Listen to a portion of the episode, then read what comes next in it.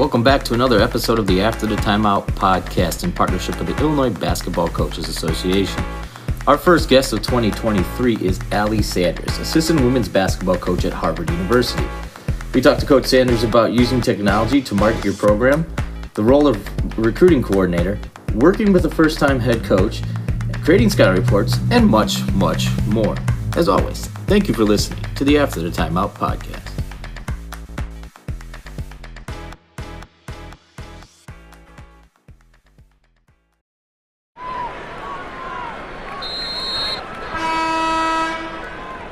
Coach, we start every episode with our opening tip. So we kind of wanted to go through kind of how you got into coaching. Okay. You, you obviously you played here in Illinois at Dundee Crown, then you went off to Florida to play your collegiately, right? And then you're done playing.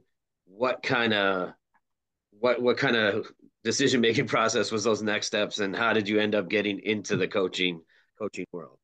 Absolutely. Yeah, it's definitely started before I went to Florida. Um, when I was in high school, right away, I knew I wanted to coach. So, whether it was just getting extra work in with my teammates to start or coaching younger kids, we had camps all the time in the summer. Um, it was a big part of me as a player developing um, was just kind of getting my voice as a leader on the on the floor as a point guard. Um, and then in college, you know, I played Division two, so I had summers. Um, so I came back to Illinois. I worked for Illinois Magic as an AU coach. Um, started as an assistant and then um, had my own team. I believe it was seventh graders, seventh and eighth graders. Um, and then also just working camps again. So whether it was Dundee Crowns or worked it for PGC, um, and just anything, any times I could get my hands on on a ball and and be teaching. That's just kind of how it started. Was was in college as well. So um, did some individual workouts with players, high school players. Um, back home when I also came back from Florida. So that was kind of how it started. Uh, so I knew right away. And of course, my goal in high school was I wanted to be a high school PE teacher and a coach. Um, and then I got to college and I was like, wait, I can do this full time and I don't have to teach anything. This sounds spectacular. Uh, so got right into that. Um, had some people really help me uh, and and mentor me through the process of finding a way into college, uh, which is definitely a process. But I knew all along that I wanted to coach. Sounds sounds to me, Todd, like we need to find a new route. She went right to just coaching full time.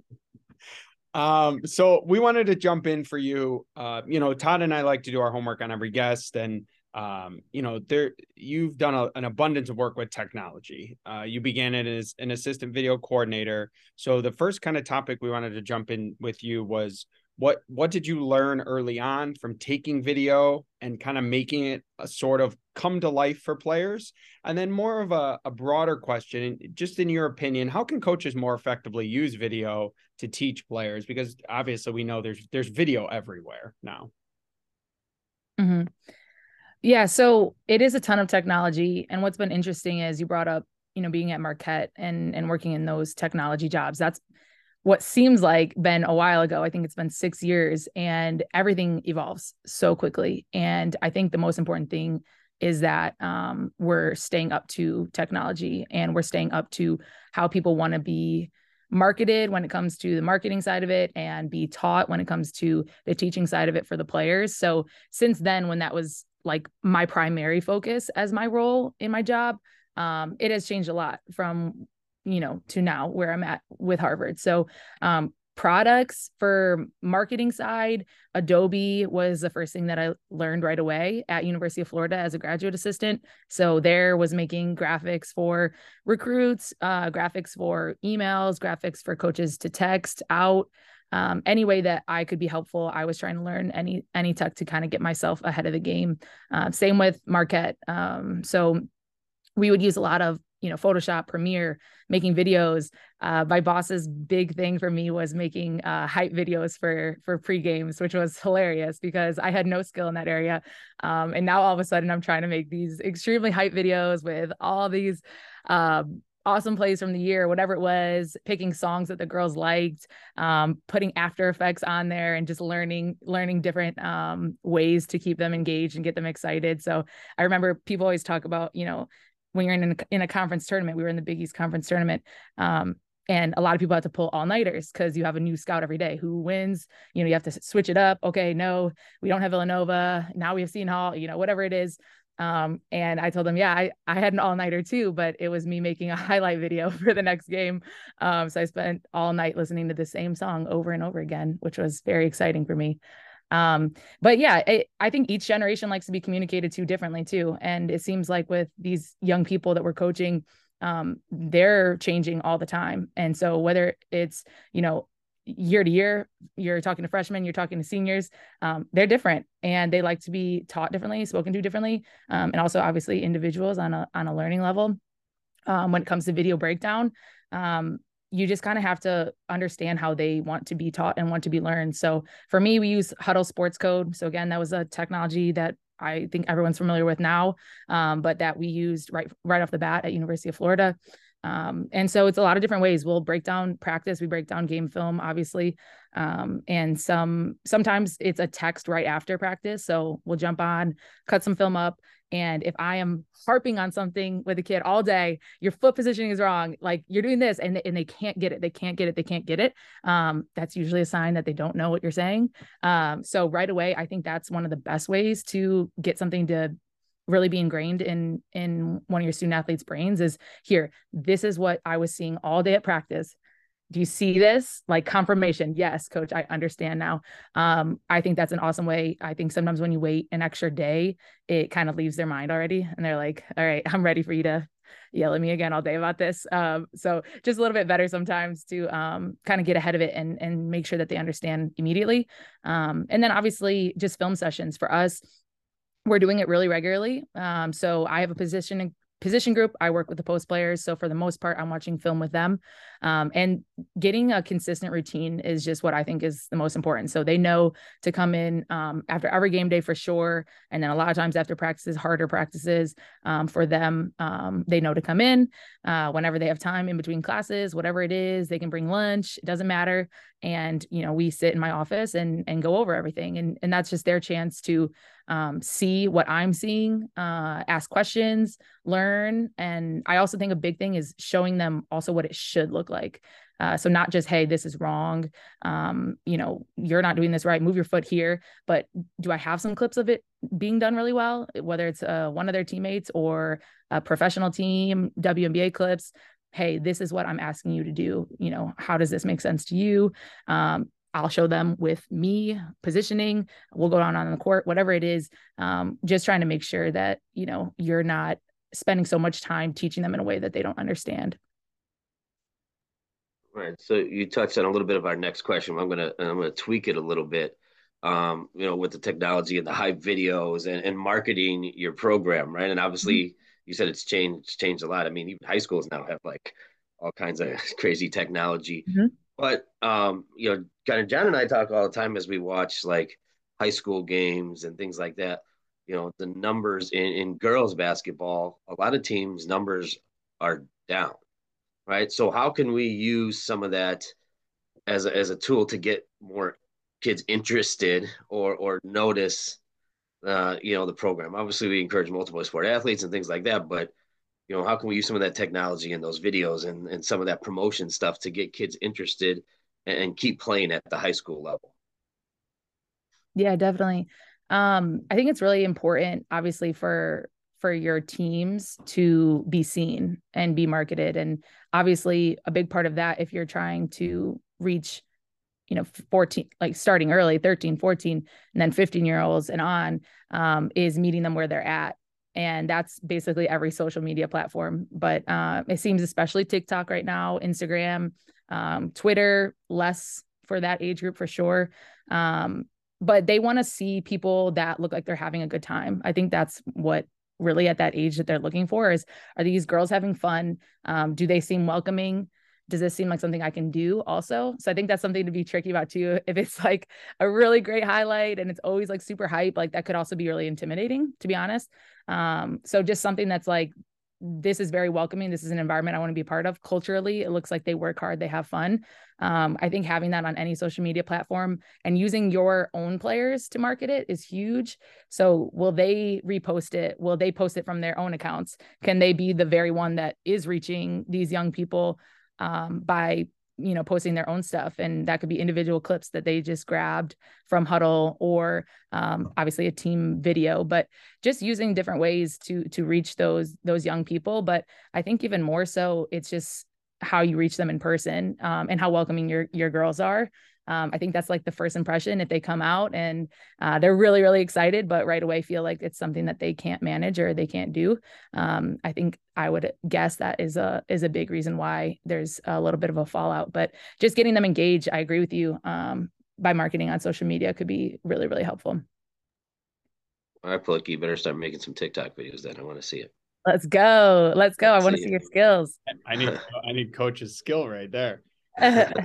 Um, I, I I really I really use our players a lot. I don't think that I have any TikTok skills, and I don't know if any three of us have time to be scrolling and learning what's trendy. Uh, so we just ask our girls, we're like, "What is cool right now? Can you make this for us? Will you post this on your end?" Um, and they absolutely love it, and they, you know, they take ownership of it, and that also is a cool way to get your your girls involved with the program. That's a great idea because I wouldn't have a first clue. I mm-hmm. wouldn't wouldn't have any clue. um, so let let's kind of talk about scouting reports. At, at, multiple stops, you've had a major role in in kind of helping create the scouts and scouting reports and etc. Um, and and I think this can be tricky, whether it's the co- collegiate level, the high school level. It's how long should a scouting report be? How much information do you truly want to give your players? And kind of when does it become that balance of preparing for the opponent, but also kind of doing what you do. What what would be your what would be your guidance on some scouting report creation?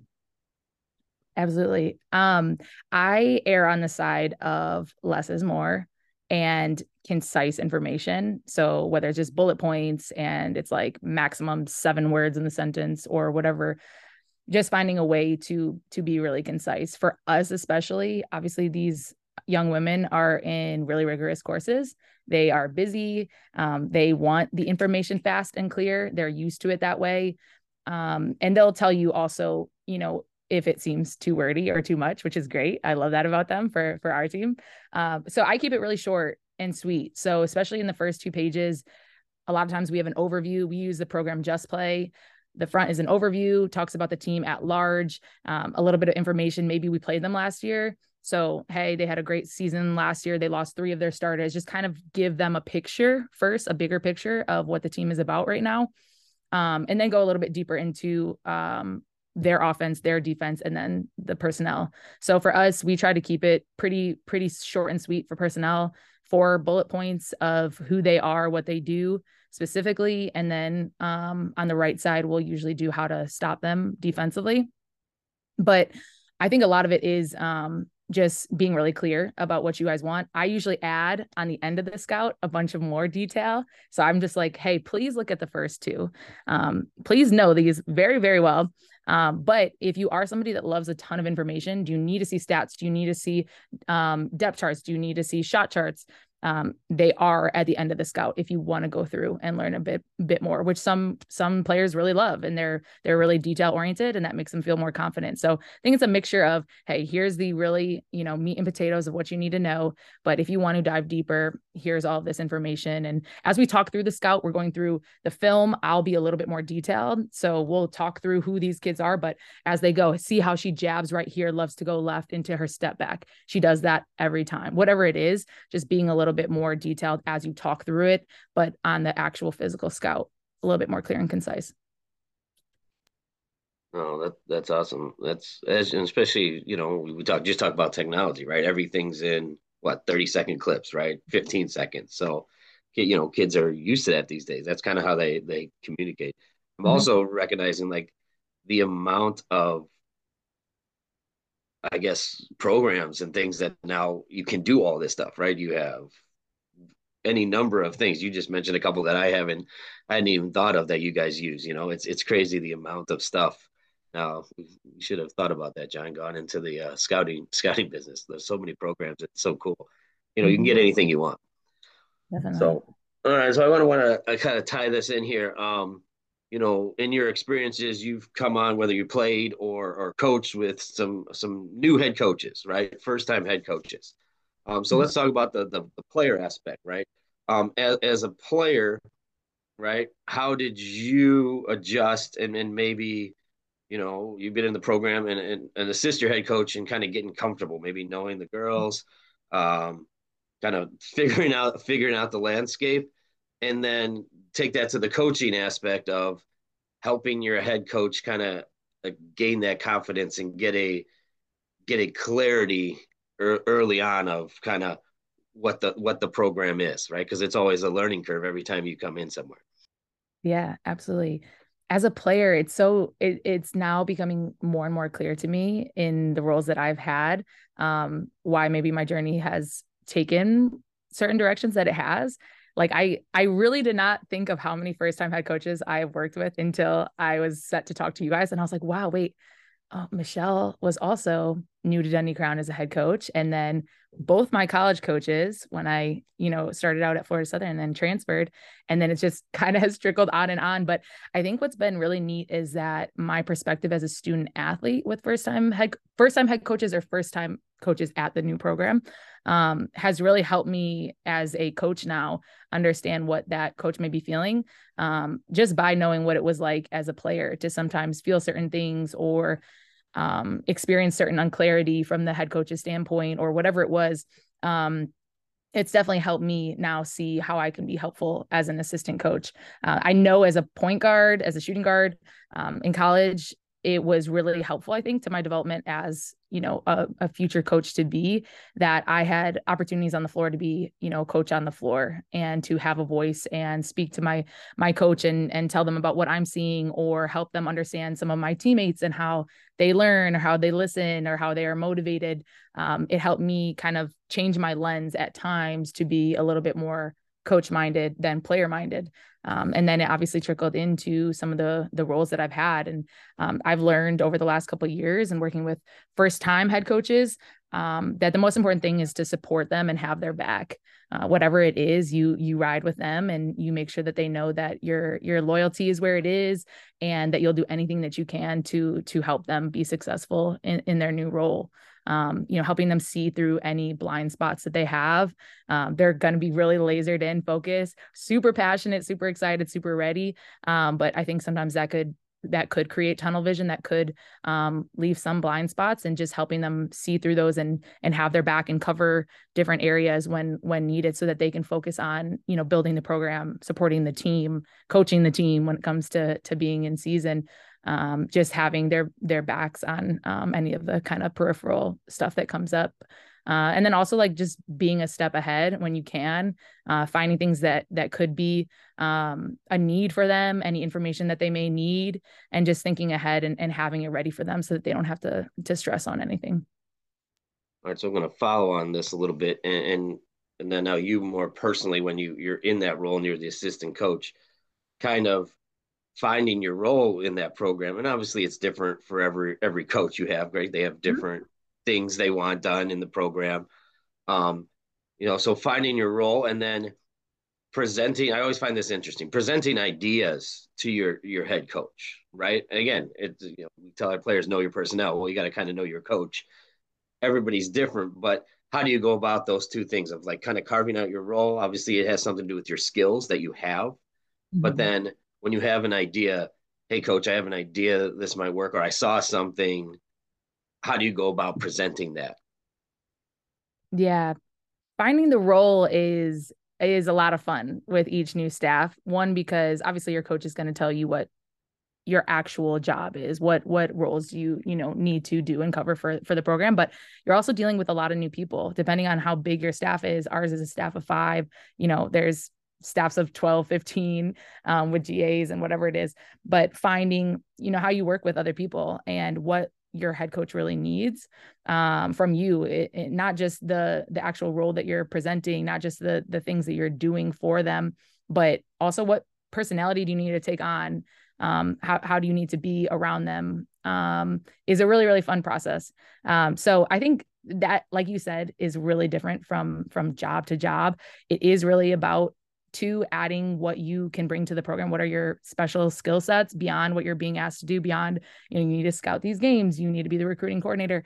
Um, what what do you bring to the program? So um, you know for me i talked with coach you know besides the the obvious i'm coaching the post players i'm the recruiting coordinator but i'm really passionate about community service and i'm really passionate about mental health for our players. So she also added that on to to my role and responsibilities uh, is to bring up new ideas in those two areas, um, bring up ideas for how we can engage in our community, which is so important just for us to serve, but also for us to connect and, and to build a fan base. And then for mental health, just what kind of resources do we have on Harvard's campus? How can we get these girls uh, tapped into any of their needs? Um, and so that was, for example, just something that I kind of added on to my roles and responsibilities. But also from the aspect of bringing up new ideas i just i just bring up ideas. I don't know what to say. There's no special formula. I don't care if you say no. I don't care if you say heck no. Um, but a lot of times also a no turns into like a maybe or a, let me create my own idea from that and thank you so um, I just try to make sure that's quality. As long as it's an idea that I have really thought about and I'm really passionate about, I'll bring it to the table. If it's something that just like spur of the moment came up, or it's just taken from somebody else, but I don't really have the belief or understanding or information to back it, I'm not going to bring it up. But um, I I just will bring up honestly whatever that I'm really passionate about and and just see where it lands. And um, you know, if your your boss is receptive to it, it's great. Um, if they're not super receptive to it, I still think it's really important, especially if they seem to reject things right away. A lot of times they're just going to mull it over and it may not come to a yes, but it may add to them and add to their mentality or the way that they're thinking in some way, shape, or form. All right, I want to transition to our halftime adjustments. This is more X's and O's. Um, uh, anybody who's worked a, a Division One game or, or, played in one knows getting stats like in during the timeout, after the timeout, timeout, right? You're getting all kinds of stuff. So when you go in at halftime, you played your half. Um, what are you kind of narrowing it down to to look at like, hey, we're we're being successful. Um, you know, you're kind of your key stats, or we need to improve on this.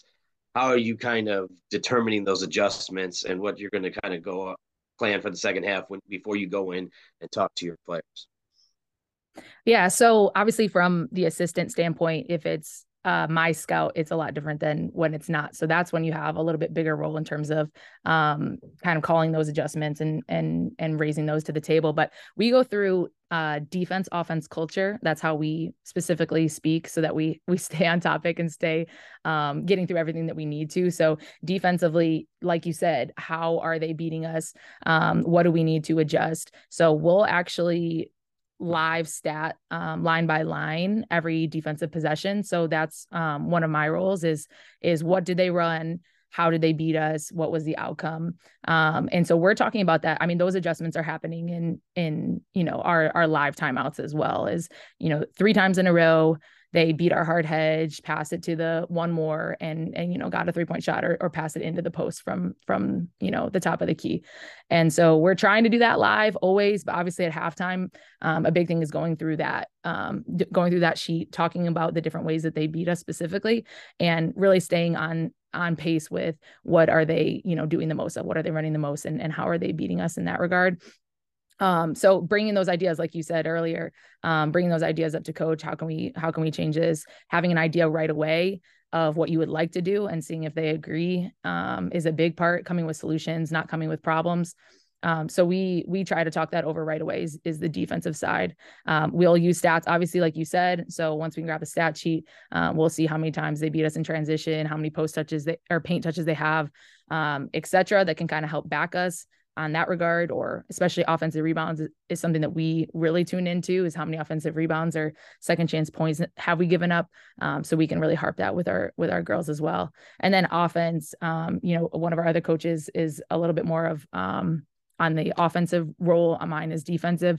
Um, so bringing up same way that we chart every single possession defensively, it's offensively as well. What have we ran? What were the outcomes? Um, what is open? Has that team also made adjustments? Do we perceive that through our our scouting that they are going to change in the second half, especially if we're killing them on this play? Hey, we might need to be looking at this option next time because I'm sure that now that they're going to, you know, take away that pass or whatever it is. Um, and then culturally, we talk about, um, you know, how tight are our huddles? Um, how connected are we? How much are we talking on on defense, on offense? Um, what does our energy look like? Uh, so those are kind of the the main things that we're we're talking about at halftime. I really like the end there, the the cultural adjustments. I don't think we've really had any guests talk about that, so that that's really good stuff right there. I'm just impressed she can chart she can chart defensively and watch the game at the same time. That is not one of my skills. I mess that up consistently. Watching sometimes it looks like yeah, sometimes it looks like chicken scratch. Um, and I miss a couple plays. Don't get me wrong, but we're doing our best out there. I am not. That is not one of my uh, skills. I mess it up all the time. I miss like three possessions. I'm like, oh crap. right, right. So when in in multiple stops, you've you've worked with the post players and so just real simple for some from some coaches out there. What are two to three things that you would want each post player to learn? And then in your in your coaching mind, are you bigger on, you know, more of the natural old school, you know, post players, high post, short uh, short corner, low post, footwork, or are you more on post players that can step out, ball screen, shoot the three, etc.? Awesome. Yeah. Uh, post player development has um, been my role for um, actually all the years that I've been an assistant coach, which has been extremely fun. Um, the two or three things that I would say are most important are footwork. So we say win the battle of the feet, and that's both on the offensive end and defensive end.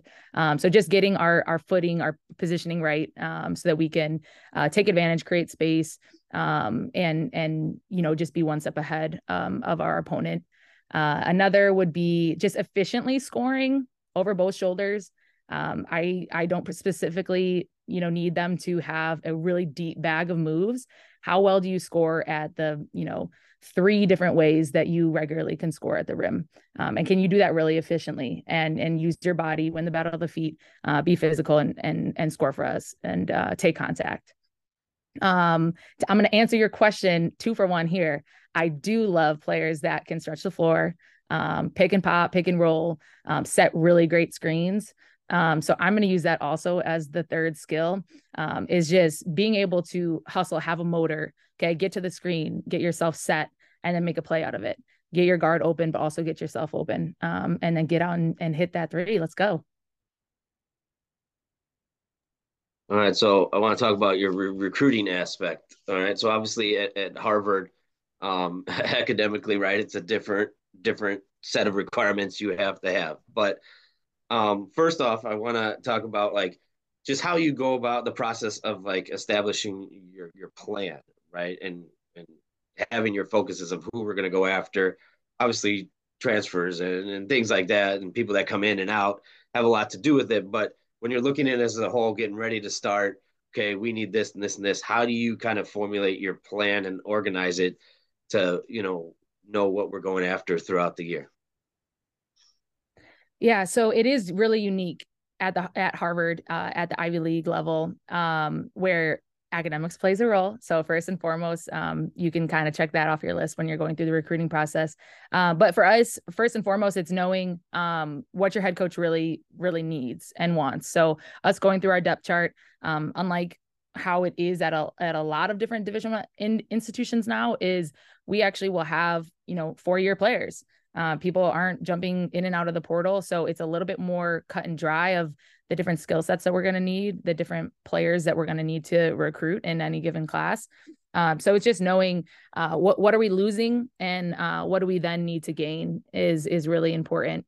Um, in terms of the way that we go after it, is a little bit different than um, other schools as well. So we need a really big li- list. So we need depth and breadth. So it's not necessarily going to be we're going after these ten players for for these three spots. Uh, we need to recruit a lot of kids because uh, the way that you know the nature of our school is is we can attract top 25 players in the class um, but also those kids very may well you know choose a bigger school over us. So um, just having a really deep list of, of awesome kids that can play for us and and watching them and really evaluating them really knowing them as a player what they bring to our program um, who they are as a human is is really important um, so our our main um, objectives as we recruit a person is unity, grit, integrity, joy. So this summer we spent hours together as a staff, um, kind of defining what we what we want in a Harvard women's basketball player, and identified those those four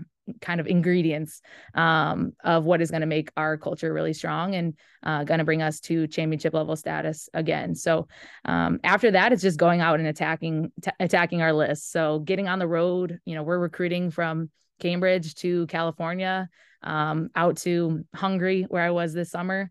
Um, we're recruiting all over the world. Um, so it's really exciting. Uh, it's really challenging, uh, but it is it is such a blessing to to get to recruit for what an incredible institution and one that has been a championship program in the past, and um, that we feel we're, we're really close to getting back to that as well. Coach, say those four things again.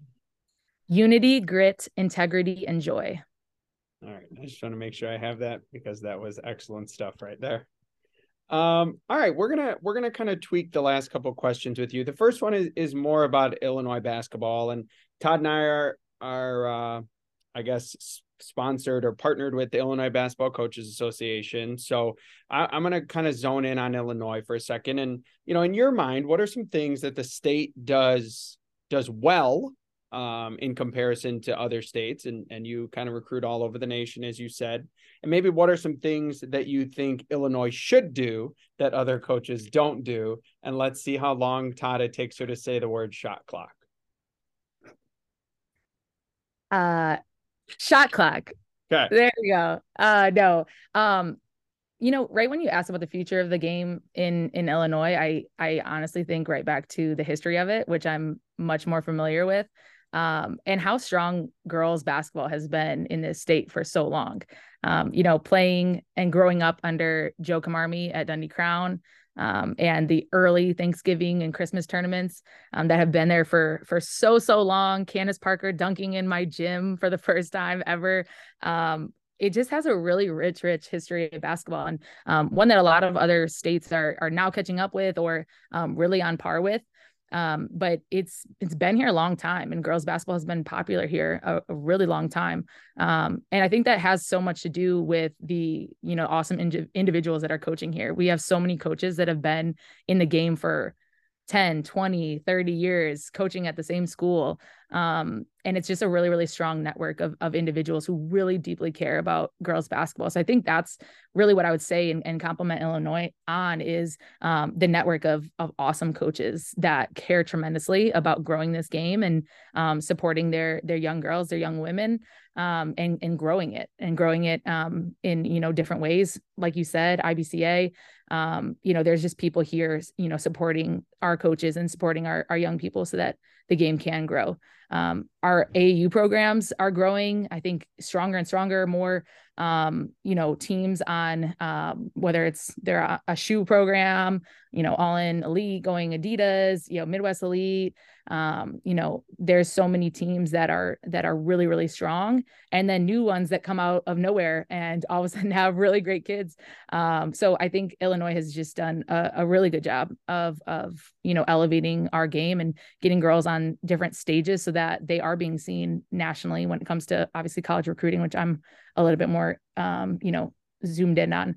Um, in terms of what they would change, I don't think I'm close enough to to give a really great answer. But again, I will reiterate, shot clock would be just so fantastic for all for all parties.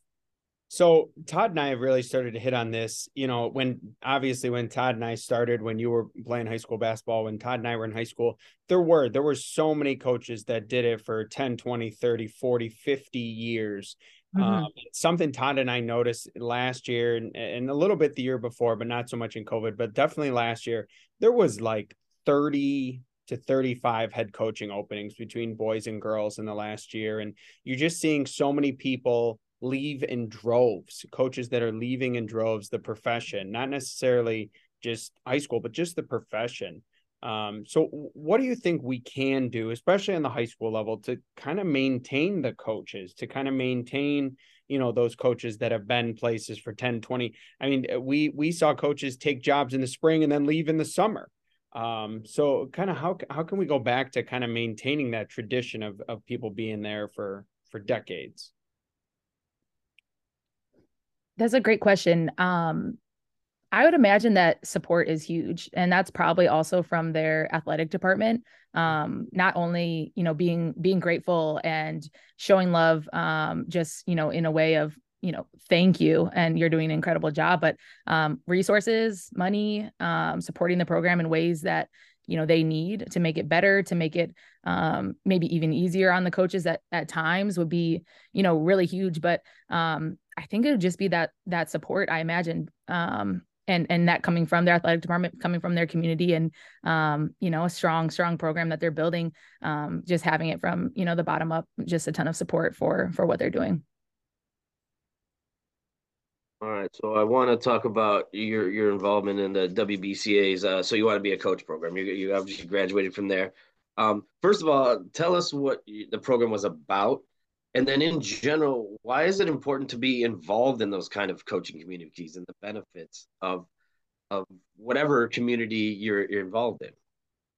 Yeah so you want to be a coach program is the biggest has had the biggest impact on my coaching career. Uh, and that was the first the first thing which is crazy but um, that program comes from the wbca um, it was a program that i had to apply for and have recommendations for. And luckily i knew one person in division one coaching at that time. Um, her name is shimmy gray miller and she helped me get into so you want to be a coach.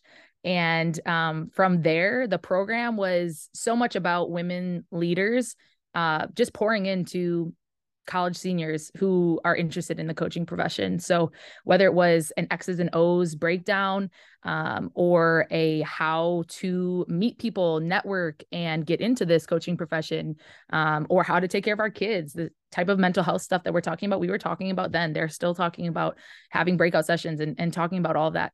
Um, so they really covered over about three days everything that we needed to know to kind of get head started and, and jump right into the coaching profession. And I'm so incredibly grateful for my time with that group because that did get me my first job.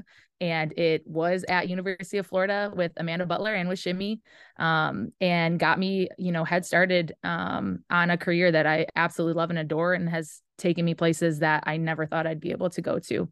Um, WBCA is huge now for me still. So that is, um, you know, an organization that every year I am a part of. I go to the Final Four convention and dive into numerous topics um, over again the course of a couple of days. Also, I um, stay in touch with the We Coach organization, which is women's coaches at large, uh, which I think is really cool because women's basketball is very different than other sports in terms of our profession. Um, and so to just hear from other coaches and learn from how they interact with their with their student athletes, what they do for their program, how they market it, um, anything like that is is really neat and just gives you a little bit um, of a broader perspective of coaching profession at large. And then second part of that is how, how do we continue to grow the number of women's coaches in the game? And and you know, there's we we we were fortunate enough to talk to awesome coaches. Shimmy Shimmy's a rock star. She's she was awesome. We had her on. She was so generous. And if you look at her Twitter, she's good at shoveling now. Apparently, she's all out there shoveling and, and doing all kinds of stuff. But um, but how do we continue to grow the number of women's coaches in the game both yeah in the in the women's side but also on the on the men's side right there's there's plenty of good coaches that can coach anywhere any level so how do we build that and, and keep it going and keep the momentum going? First of all, thank you for asking the question. I think that's awesome and um, already shows your support of of growing the women's game. Um, I think that, you know, first of all, representation matters. And when you're asking about, you know, seeing women on the men's side, um, seeing that and and seeing coaches at the, you know, NBA level, you know, working with the Memphis Grizzlies, working with the Boston Celtics, uh, will just show that you can do it. You absolutely can do it. Becky Hammon now also, you know, switches back to Las Vegas Aces and immediately wins, you know, championship is is incredible. But um, just knowing that you can do it and that the opportunities are there, and I think that a lot of, um, you know, coaches on the men's side are looking to hire women, which I think is phenomenal. Um, but I think it just shows, um, you know, representation really, really matters. Um, and then just like support and encouragement. I think these programs are doing a really great job uh, of keeping women and, and retaining women and, and supporting them. Um, and it just takes a heightened level of that over and over again. Um, I think that, you know, women are are growing in this profession and we have strong and incredible women leaders. I have an awesome you know head coach who is a woman. We have an athletic director who's a woman and now harvard now has a female president as well of the university. Um, so really really excited and an encouraging time for women um, you know to jump in and to stay in the sport Yes, I, I will just add and, and thank you for that. You know, Todd and I are major proponents of of women's basketball and women in coaching, and it, it's one of the reasons we started this podcast amongst many, um, just because we have both been in the women's side for far far too long or more years than Todd and I want to admit. Uh, that just means we're old, but yes, that is definitely something we are passionate about. Um, so as we as we get into our last two segments, the first one's called 30 second timeout. Um, this is kind of where our, our, we allow our guests to have a, a, platform to talk about whatever they want um, themselves, their family, their program, um, something they want the listeners to know about. Uh, turn the tables on Todd and I and ask us a question. Um, kind of the the floor is yours, whatever you want to talk about. Mm-hmm. I I think Harvard basketball is the most exciting thing on my plate right now, and I can't get enough of it or stop thinking about it. And and actually, so excited to get back um, to the program from from our break here. But um, there's just a huge buzz uh, around our program, and that's from our our players, our staff, our alumni, our fans, um, and it's just so incredible to to work for you know a, a school that has such an incredible tradition, a program that has such an incredible tradition and alumni that are that are super, super supportive. And we have we have Princeton coming up. And so my girls are teaching us about um, that little tradition, which is beat Princeton, and um, you know a, a rivalry uh, that is so so strong um, and so so much fun to be a part of. Um, and you know our we had a Yale game for football, which is a huge tradition um, that is super super old, where thousands and thousands and thousands of people came on um, onto Cambridge Cambridge's campus, and um, we got to see, you know, at large the the Harvard faithful. Um, so just a really exciting time to be a part of a program like this, and um, a chance to rebuild a championship program is uh, definitely the most exciting thing right now for me. All right, we're going into the last segment. Quick hitters, rapid fire, random questions. We do emphasize random, um, okay. not necessarily about basketball. Uh, the first one, most unique food you've eaten in your travels? Okay, I'm gonna go with fried gator bites. Thank you, Gainesville, Florida, for for a good old time. Right, and it's fried. It's got to be good, right? I mean, got to be on. fried. It's yes, absolutely. I had a feeling when she played in Florida and said she coached at Florida, I was waiting for some gator, some. Something. Oh yeah, absolutely, absolutely. All right, so best collegiate. This is as a player, best collegiate travel story.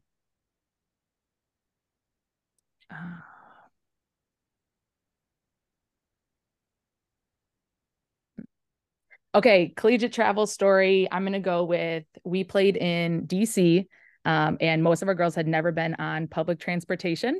And our coach had us go on um, one of their trains. I don't know if they were called subways, um, but our player got her bag stuck in the door, and we had to have the whole force of the team behind her squeezing it through, and it was really hilarious.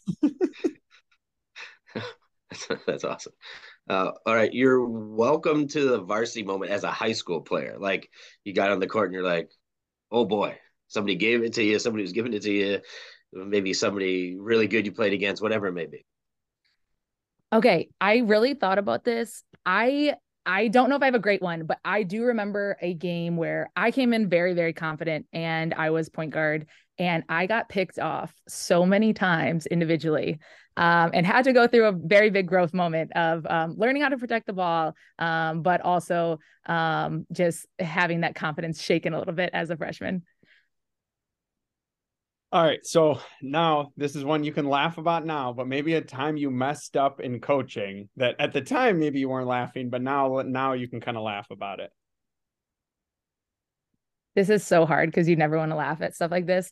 Um, but I remember in a media timeout, I reported a stat very wrong to my boss, and I was like outraged. It was like I read something wrong somewhere, and I was like, they have 10 offensive rebounds in the first five minutes. And I was fully wrong. And she said it to the team and then was very mad at me. So that is, I'm somewhat chuckling now, but it was a horrible moment. All right. Uh, John put this one in, so I'm guessing he has some inside information. Are you a Cubs fan or a Sox fan? Cubs fan, baby. Okay, so I, I'm guessing I he did knew. my homework. Okay, I Okay, just you, you never you never know. You never know. Favorite Cubs player of all time. Okay, I'm gonna go with my man Anthony Rizzo. All right, yeah, you- Big you're- love for Rizzo. younger- I know it's a popular choice. fan. Choice. I know it's No, a popular. you're a younger, you're a younger Cubs fan, so that's Yeah. that's right in your that's right in your. Well, yeah. I don't- Sam Sammy Sosa. Come on now. I was gonna say it, but I was very young then. Okay, But yeah, it's yeah. Rizzo now. It was a fun time. I don't- Absolutely. I don't think she was gonna, you know, turn to Dave Kingman. Todd, she's No, she's she wasn't going. Uh, I'm I'm an Andre Dawson guy. That's my guy, Andre Dawson. okay.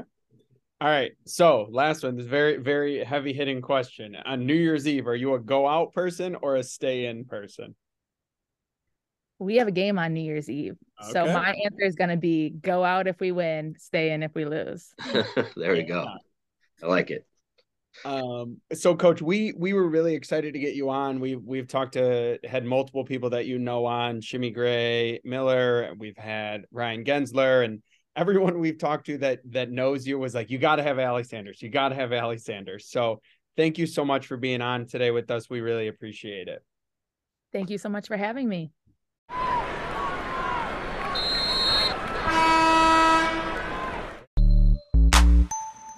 Thank you for listening to another episode of the After the Timeout podcast in concert with the Illinois Basketball Coaches Association.